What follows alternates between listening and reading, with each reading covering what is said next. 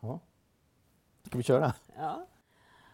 Han fick ju ett brev som han öppnade och dog på en gång.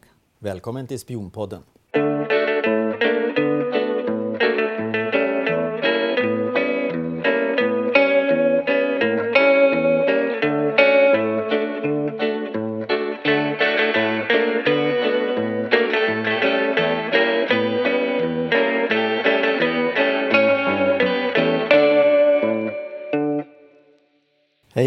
Välkomna till ännu ett avsnitt av eh, Spionpodden. Eh, I dagens avsnitt har vi med oss den, ännu en gång den fantastiska Virefron. Tack, tack, tack. Jättekul att du är här. Ehm, och ehm, idag ska vi faktiskt prata om något så spännande som Spetsnaz. Och ehm, Vera har ju varit mycket i Ryssland och kommer från Ryssland men också skrivit en bok som heter Spetsnaz, de ryska specialstyrkorna. Så berätta, hur, hur kom du på idén att skriva den här boken? Ja, det är idén tror jag låg på ytan. Eh, jag har umgåtts med de människor eh, i, eller Spetsnaz eh, killar i många år innan jag började skriva om dem. Det var en gammal historia så jag tar inte upp det var personligt. Så jag känner eh, en av uh, höjdare eh, på Spetsnaz guru i många år, men det är väldigt privat. Så uh, när jag behöver hjälp som uh, journalist och författare, när jag behöver pålitlig information, trovärdig information och dessutom behöver källor, så jag brukar vända mig till honom. Och han är väldigt eh, lätt att dela med sig det som anses vara eh, icke hemligt, självklart. Vi samarbetar på det sättet att han hjälper mig och jag hjälper honom mm. i hans privata sammanhang. Så det, vi har en bra symbios. Men eh, en gång eh, så var jag hos eh, honom på kontoret kan man säga, på deras miljö.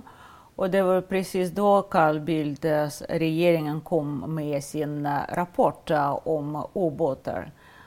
Och jag sa med skratt att ja, nu har jag bevisat att uh, det var minkarna som uh, var i skärgården, inte ryska ubåtar.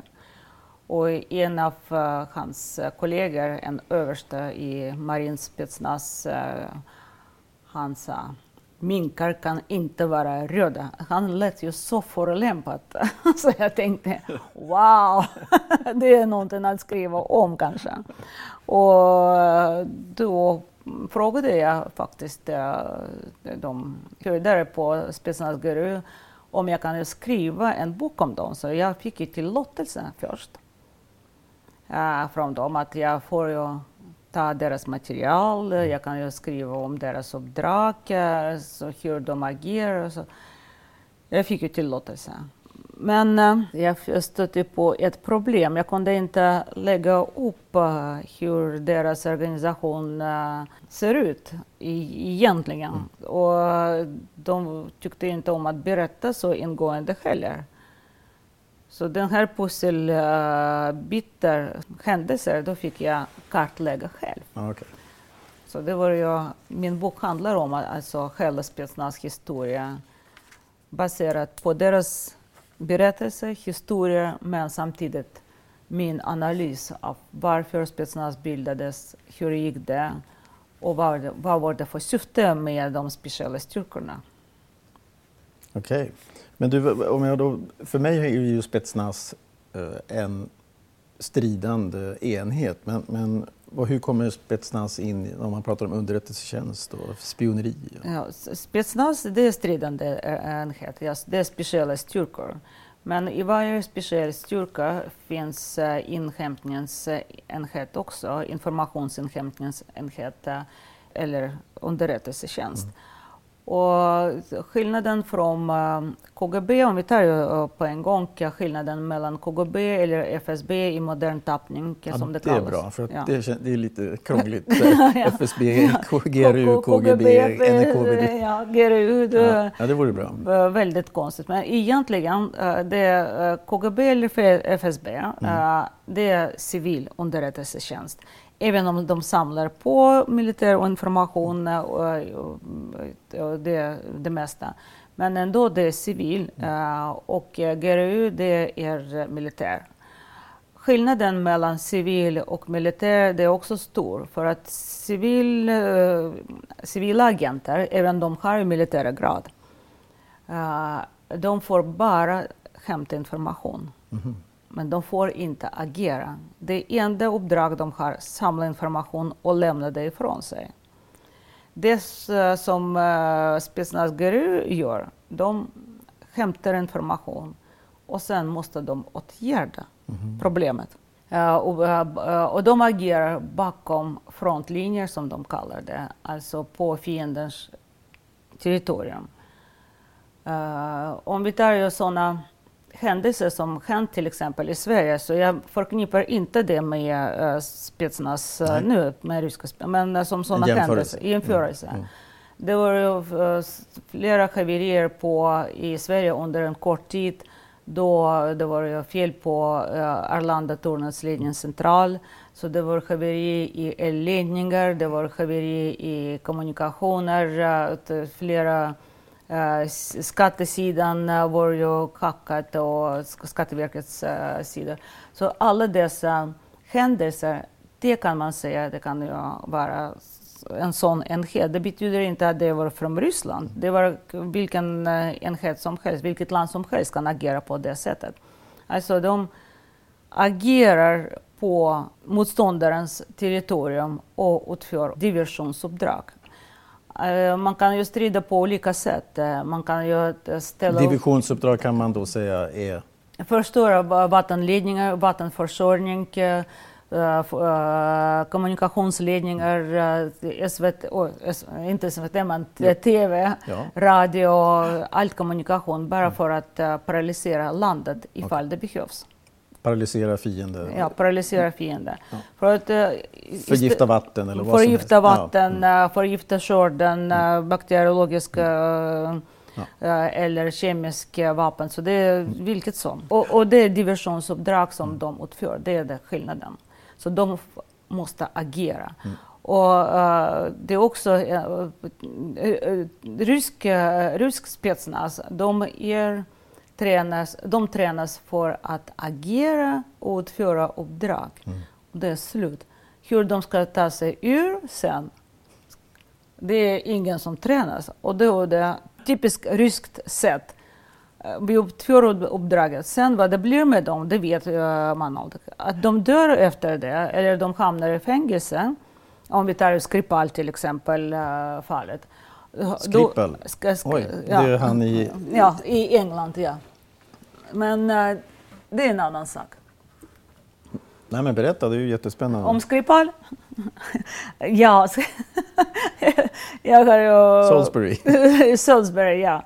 Eh, Skripal uh, jobbade åt FSB i många år, så han kunde sitt yrke. Och, han var rysk agent? Han, han var agent. rysk underrättelseofficer. Mm.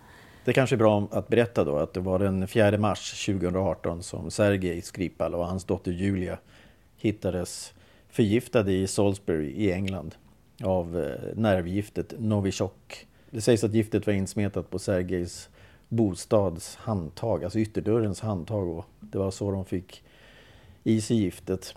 Som tur var överlevde faktiskt båda två efter flera veckors mycket kritiskt eh, tillstånd. Däremot så är det en stackare som dör och det är faktiskt i, i, några månader senare så är det en man som hittar en eh, parfymflaska i, ja, om det var någon container eller en soptunna och den ger han till sin fru. Hon sprayar på sig den nya parfymen och dör. Helt oskyldig. Och den här parfymflaskan det är ju den som man då tror användes för att spraya på giftet på Skripals bostad. Det blev en stor konflikt i det här och man började utvisa diplomater både i England och Ryssland fram och tillbaka. Så det, det, det, det är fortfarande inte löst för ryssarna hävdar ju bestämt att de absolut inte har gjort det här.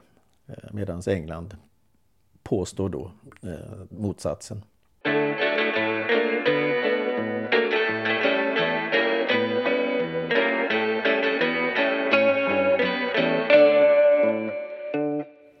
Han har en familj, en son, en dotter och en fru. Hans fru blev sjuk i cancer. Det var svåra tider. Han, han älskade sin fru och uh, ville hjälpa henne på något sätt. Han hade tyvärr inte, hans lön var inte fet och tillräckligt för att uh, bekosta hennes operation i Tyskland.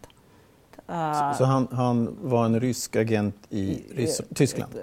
Jag vet inte i vilket land. Så, okay. så, han uh, jobbade åt uh, annat land, uh, land underrättelsetjänst.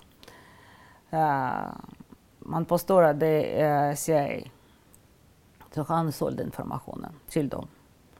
När han blev uttagen på barngärning i Ryssland så sattes han in i fängelse först. Och, och sen eh, en tid efter då avslöjades uh, ryska agenter i stor skara i Amerika. Du kommer ihåg det här med Anna Chapman också i ja, spetsen. Ja. Den här ryska vackra agentska. Ja, Rödhåriga. Rödhåriga, ja. Då är det kutym i branschen att växla. Mm. Så uh, Skripal var växlad under den tiden också. Från Ryssland till Från USA? Ryssland till USA, men han stannade i England. Mm. Hans fru dog efter en stund mm. uh, och uh, hans son också dog. Uh, det påstås att han hade problem, beroendeproblem. Jag vet inte vilka. Jag, jag, vet, men jag kan inte påstå för att mm han har redan dött. Och då är det en liten familj som finns kvar dotter som bor i Moskva och han som uh, bor eh, i England. Längtar kanske tillbaka till Ryssland. Äh, ryssarna, många har sån hemlängtan. Uh, vi är modiga, du vet ju, ryssar är vi modiga. Som folk och längtar efter sin Tjechov, Tchaikovsky, Bolshoi teater, allt möjligt. Som man inte får så mycket tillgång till i England kanske, jag vet inte. Men uh, han blev värvad tillbaka av ryssarna. Mm. Uh, och uh, då bodde han i närheten av uh, någon hemligt objekt i Salisbury i England Jaha, så i Salisbury fanns finns, det? Finns, finns fortfarande, påstår ryssar. Mm. Uh, det är inte jag som påstår, Nej. det är de som påstår. Mm. Det uh, finns en uh, hemlig uh, produktion och laboratorium för någonting mm. som man inte vill avslöja. Så antingen det är uh, kemisk, biologisk eller något annat laboratorium. tillverkning av vapen eller forskning bara. Ingen vet. Men uh, Skripal höll på att samla information. Mm. När uh, han blev upptäckt uh, av uh, engelsmän att han jobbar uh, åt sina gamla uh, ryssarna, ryssarna mm. uppdragsgivare igen. han meddelade, han hann att meddela till Ryssland att han kan bli att han är avslöjad. Mm. Operation av hans frigivning kunde inte förberedas ordentligt. Det två killar bara skickades dit mm. för att hämta honom. Det är de här kända som vi såg ja. på bilder? Ja. Okay. Så de skickades dit som turister för att hämta honom, men de hann inte. Engelsmän, eh, post, det, är, ja. det är inte min version, det är ryssarnas version. Men de förnekar inte att uh, de ryska uh, agenter var ju där. De försökte hämta honom, men de inte. Uh, men de förgiftade inte honom. De skulle frita honom mm från England. Och han inte, vad, vad, vad menar du då? Ja, att uh, han uh, lämnade förmodligen så mycket uh, intressant information till Ryssland. Mm. Så de ville befria honom från England. annars skulle han... ja, om, ja, men du, sa, du sa att han, de inte hann? De inte hann, nej. Han blev förgiftad, han förgiftades med det så kallade Novichok. Ja. Uh, när jag frågade mina kontakter om det här Novichok, uh, de som vanligt skrattar precis som med minkar. De säger att vi har ju betydligt eh, starkare eh, för gift, eh, giftmedel nu, så, som vi pr prövade även i tjetjenska kriget med den här välkända ter terroristen Khattab som kom från Saudiarabien och verkade i Tjetjenien på mm. terroristernas sida.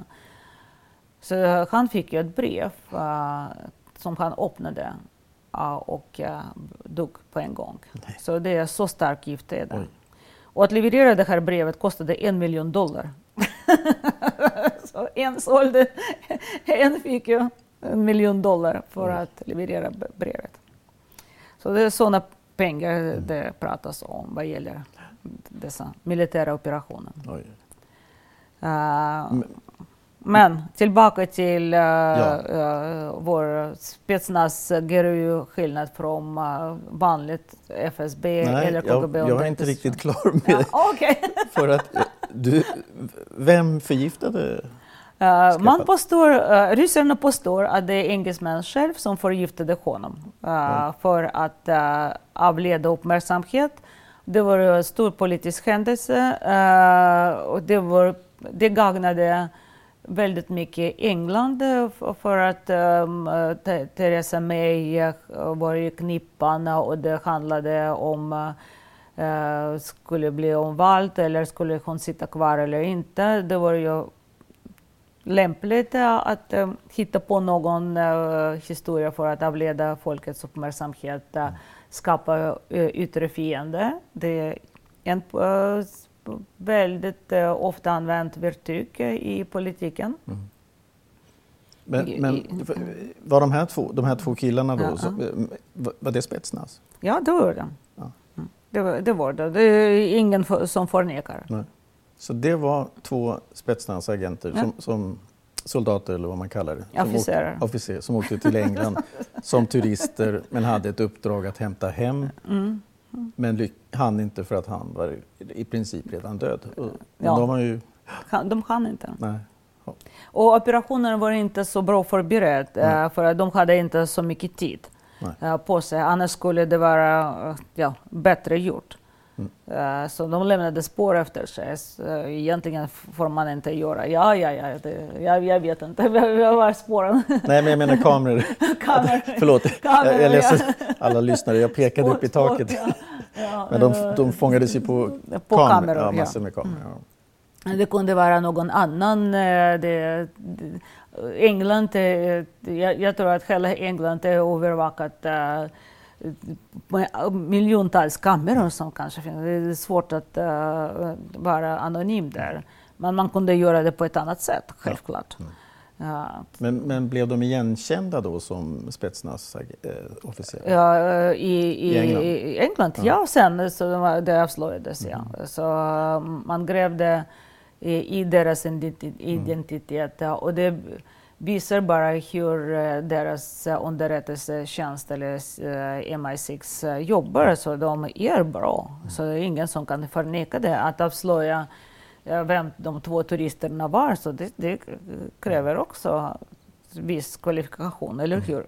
Ja. I min värld så har jag väldigt svårt att tro att England skulle ge sig på att försöka lönnmörda folk. Jag vet inte. Ja, det, jag kan inte påstå, men eh, den här världen eh, det är, de har lite annorlunda tankar, moral och mentalitet. Så egentligen de är tränade för att utföra uppdrag. Mm.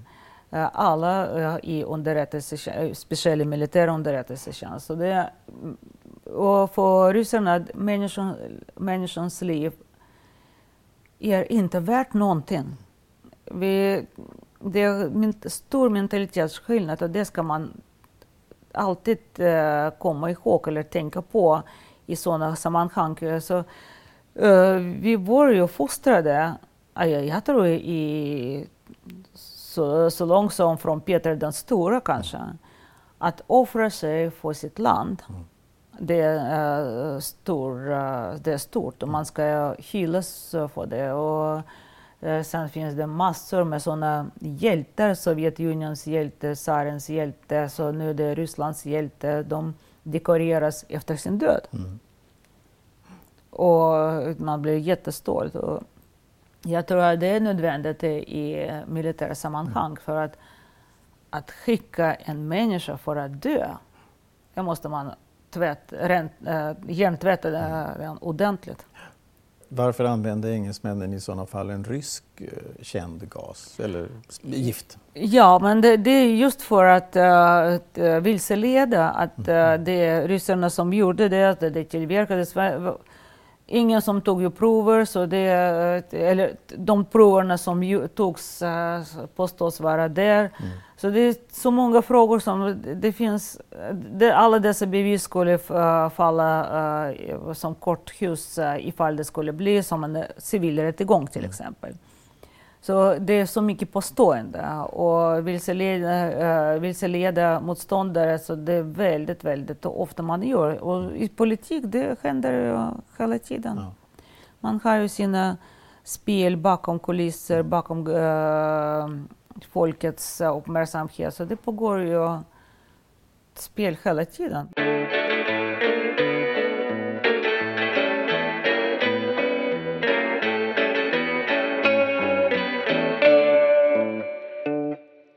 Det här var ju då ett ypperligt eh, exempel på spetsnas. Mm. Kan vi fortsätta med att prata om då, spetsnas? Ja, uh, det som jag skulle vilja uh, gärna berätta om vad gäller spetsnas, så det, det som jag kallar dem, det är verktyg i politikernas händer. Mm. Det är små enheter, mobila, kreativa, vältränade. De kan utföra vilket uppdrag bakom uh, andras rygg i tyskhet mm.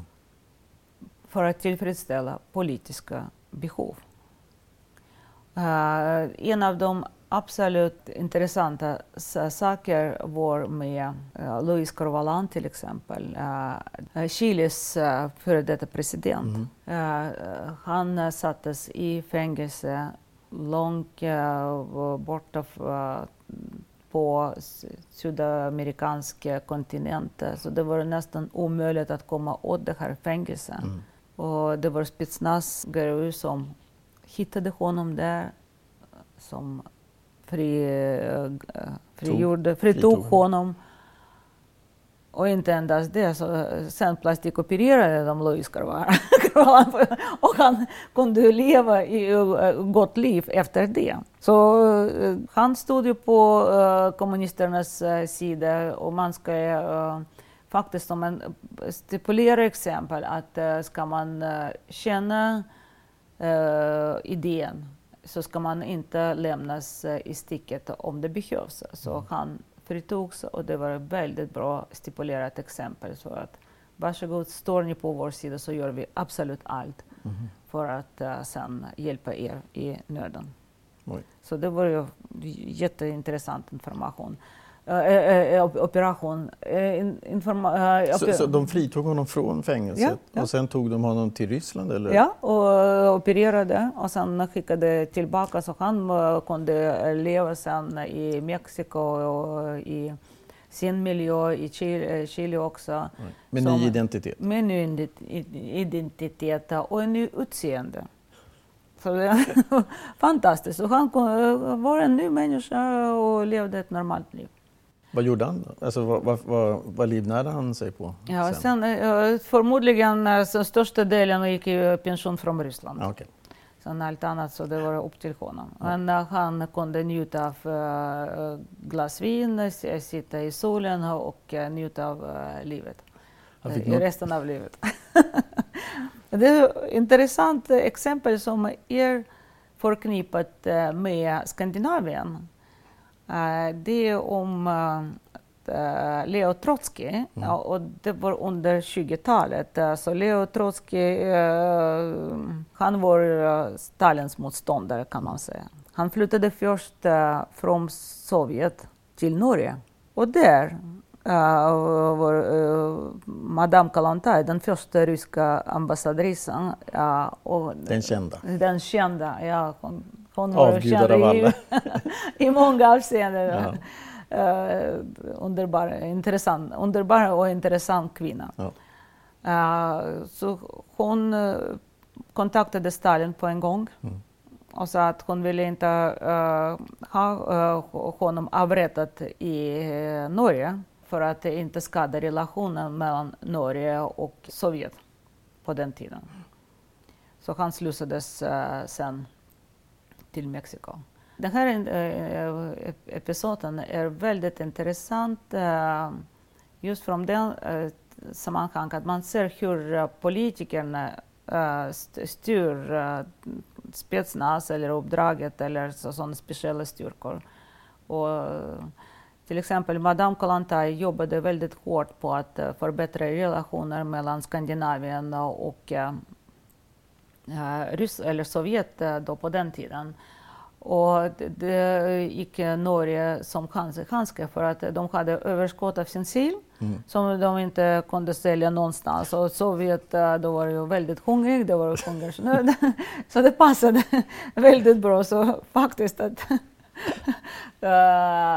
Leo Trotsky fick leva eller ytterligare några år, så det var tack vare Norge faktiskt. Och norsk sill? Ja, på nor norsk sill. ja. Och, sen hur som helst, man vet ju att Leo Trotsky var mördad oh. av KGB då, dåvarande. Så, men en, det var också... en is, ishacka i pannan. Ja, ja. Det, var, ja. det var grymt. Ja. Ja, men det är också att stipulera exempel och det är det jag menar, att i den här, deras värld uh, så, så, så, det är att uh, visa att man kan inte lämna sina uh, förrädare eller sina motståndare bara i fred. Att man mördar dem och dessutom grymt mm. eller oväntat. Mm. Sådana uh, spetsnazoperationer uh, finns ju gott om att nämna. Uh, och att uh, till exempel om vi tar det som ligger uh, nära till svenska hjärtat, det är ubåtar. Mm. Jag kan ju berätta om min syn på den här händelsen i Karlskrona um, i oktober 1981 från min uh, synvinkel, precis som jag har uh, skrivit i en av mina böcker. Så det kommer vi aldrig kanske att få 100 procent sanning, ja, men det finns ju uh, idéer eller uh, sådana hypoteser med mer eller mindre sannolikhet. Men jag vill ju berätta det på ett annat sätt. Ja. Jag börjar från en incident uh, som hände exakt tio år senare och i Stilla havet. När, senare eller tidigare? Senare. Aha. senare. Okay. Det var 1991, mm. så, uh, oktober. Sovjetunionen existerade fortfarande. Mm. Det, jag vill bara påminna i historiskt sammanhang. Och i Stilla havet går likadan ubåt uh, whiskyklass. Ja, whisky var alltså ubåtstypen och inte namnet på ubåten. Uh, närmar sig uh, amerikanska territoriella vatten. Och det blev upptäckt av amerikansk uh, ubåt och det började bli jakt. Och jakten var så lång, lång och häftigt så ryssarna till slut lyckades att uh, smita ifrån uh, Amerika, sina amerikanska mm. kollegor och förföljare.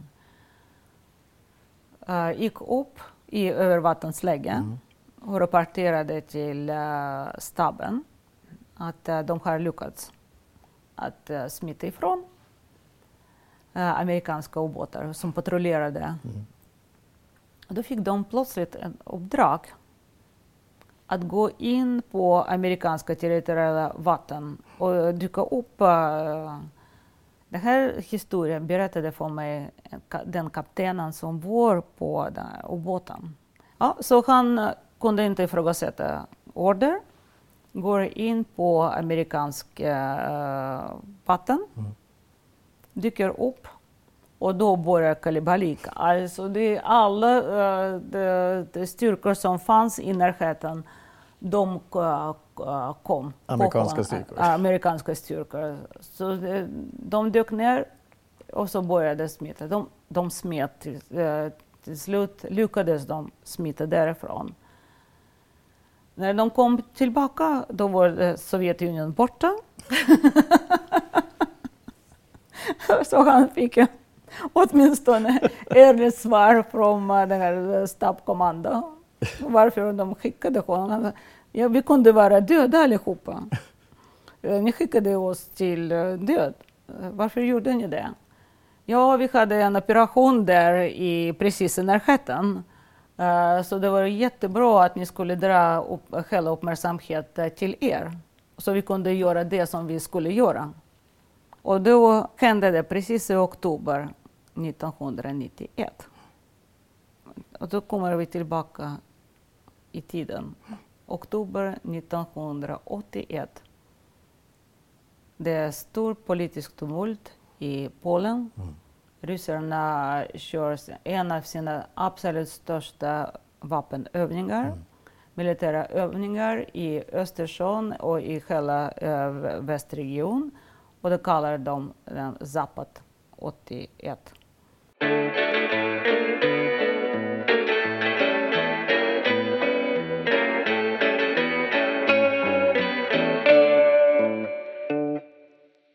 Ubåten U137 det var, deltog i dessa övningar. Mm.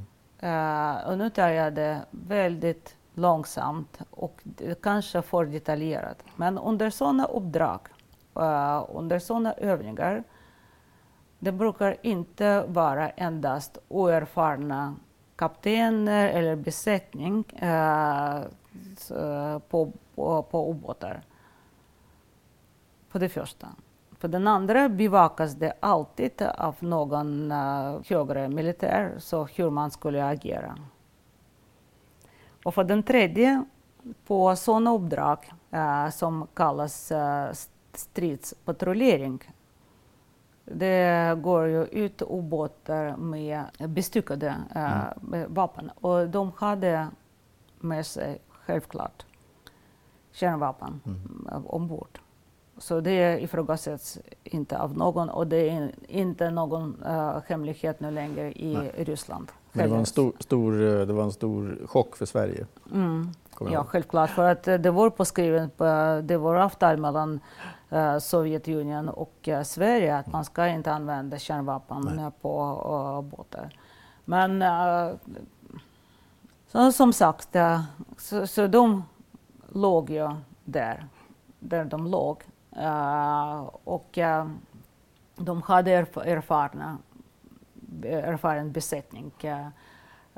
Uh, kapten uh, Guschen, han hade mer än tio års erfarenhet. även den här politruk som var ombord, han var också väldigt erfaren. Mm partimedlemmen? Ja, inte bara partimedlem. Han var ju även uh, sjöman. Uh, och uh, alla på den här okay. ubåten de, skulle, de låg vid polska uh, kusten och bevakade Valensa då på den tiden. Mm. Och det var stora uh, protester, för fackföreningars protester så med Lech Valensa i spetsen. Så det var en väldigt inflammerad mm. situation mm. för Ryssland. Mm. Och att skicka någon oerfaren dit med kärnvapenbestyckad ubåt, det, uh, som ryssarna påstår, ja de gick ju på grund, uh, det var ju fel navigering och uh, fel besättning, de var oerfarna som uh, ryska haverikommission sen skrev. Det är lögn. Mm. de låg ju precis där de skulle ligga och bevaka den här passagen mellan uh, Sverige och uh, Danmark och Polen. Mm. Och jag seglade dit själv för att titta vad som kan vara sanningen eller inte. För att komma in i där de befann sig. Alltså omöjligt att komma in om man inte har navigeringsutrustning, mm. bra körkort som ryssarna hade. De hade och väldigt erfaren personal ombord. De pass, passerade tre trånga passager som de passerade. och sen kom de upp. Det första de gör, de tar upp ryska Sovjetunionens flagga. Mm. Ja, de ljuger och hittar på uh, där att uh, de uh, trodde att de kom tillbaka till Sovjetunionen. Så det Kusten ser inte ut där. Det är, det är så eh, plats och plats och det är så uh, grunt där så det finns inte sån miljö. Sen kan man hitta på olika lögner också, men det, uh, att de var berusade eller uh, deras navigationsutrustning uh, var sönder så de navigerade sig på uh, stjärnorna.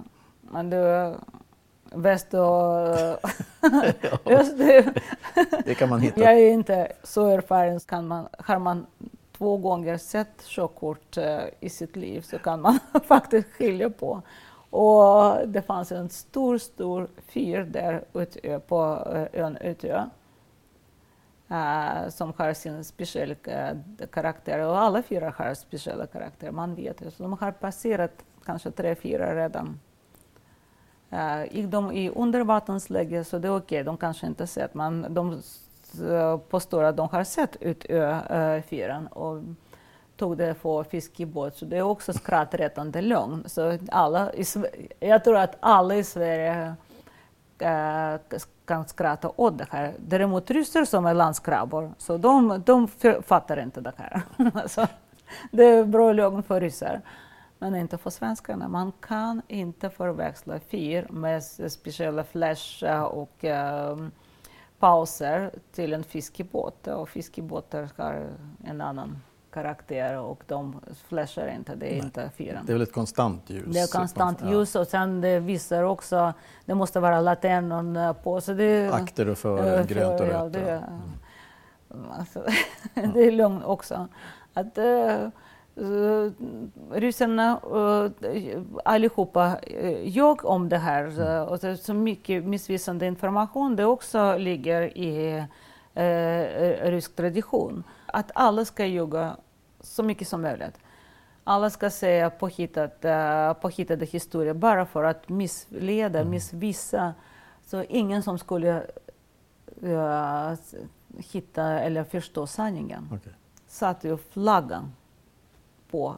Det visade, det är bara en sak med det. De vill dra till sig uppmärksamhet. Mm. Att Sverige vaknade sen några timmar efter, så det är också en Ganska många timmar efter. prövning hur snabbt vaknar Sverige mm. när man har redan intagit ah. deras territorium. Det är också en sån fråga som aldrig kanske dök upp. Så om jag förstår dig rätt så säger du att ubåten U137 gick avsiktligen på grund? Ja. Där var det slut på del 1 om Spetsnaz, de ryska specialstyrkorna. Men jag lovar den spännande fortsättningen kommer snart. Glöm inte bort att gå in på Facebook, Spionpodden, eller på Instagram, spion.podden. Där kommer jag lägga upp en massa spännande bilder. Vi hörs snart. Hej hej!